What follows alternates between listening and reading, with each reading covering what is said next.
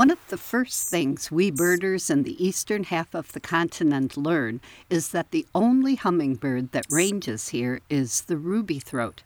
Like all good rules, this is true, but like most good rules, there are important exceptions. As August works its way into September, the hummingbirds at our feeders really are just about entirely ruby throats.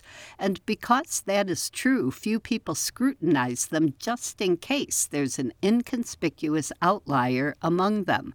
But the outliers may be more than curiosities and cool checks on our birding lists if we keep track of them over the years, especially in the context of citizen science projects such as eBird. Our records may help provide valuable insights into such environmental issues as climate change and tropical deforestation. Over the years, I've seen a handful of non ruby throated hummingbirds in Minnesota and Wisconsin. An Anna's hummingbird in Grand Marais in November 1991. That's a species normally found in the far west from Arizona and Baja California through Oregon, Washington, and sometimes along the Pacific coast of Canada and southern Alaska and a calliope hummingbird in the Twin Cities in December 1994. That one doesn't have as limited a western range, nesting in the Rockies, regularly migrating through Wyoming, Colorado, and New Mexico, and has more birds now and then wandering east. I also saw a Mexican violet ear in La Crosse in October 1998. That's a tropical species, but occasionally a stray individual turns up in the United States. No one seems to have worked out a pattern to the violet ear's wandering, but some individuals may have a weird genetic mutation that sends them in the wrong direction. Some of these outlier hummingbirds do die while out of range, as all hummingbirds eventually do, even within their range. No one knows if a significant number of them ever find their way back to their natural range, but it's possible that in a future where their normal range no longer supports them due to fires, droughts, deforestation, or other issues, those with a wandering gene may be the ancestors of survivors in the murky future.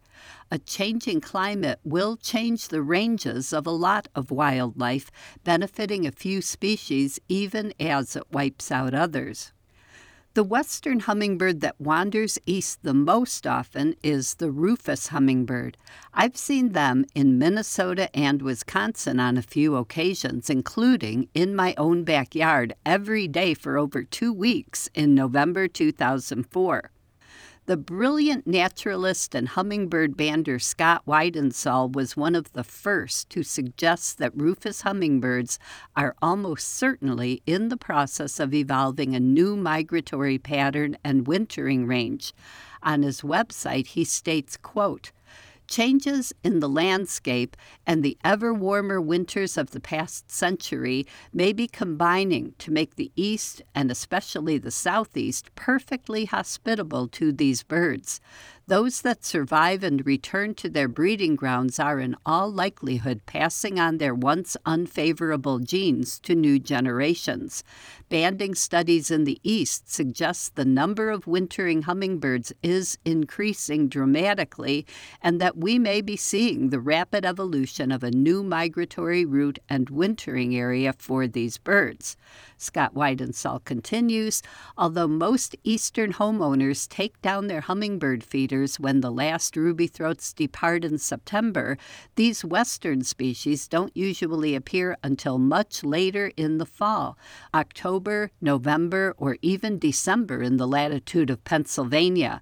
For that reason, it's a good idea to leave at least one feeder up and filled through at least Thanksgiving, even if it freezes at night, and to contact a bander if you have a hummingbird in late autumn or winter.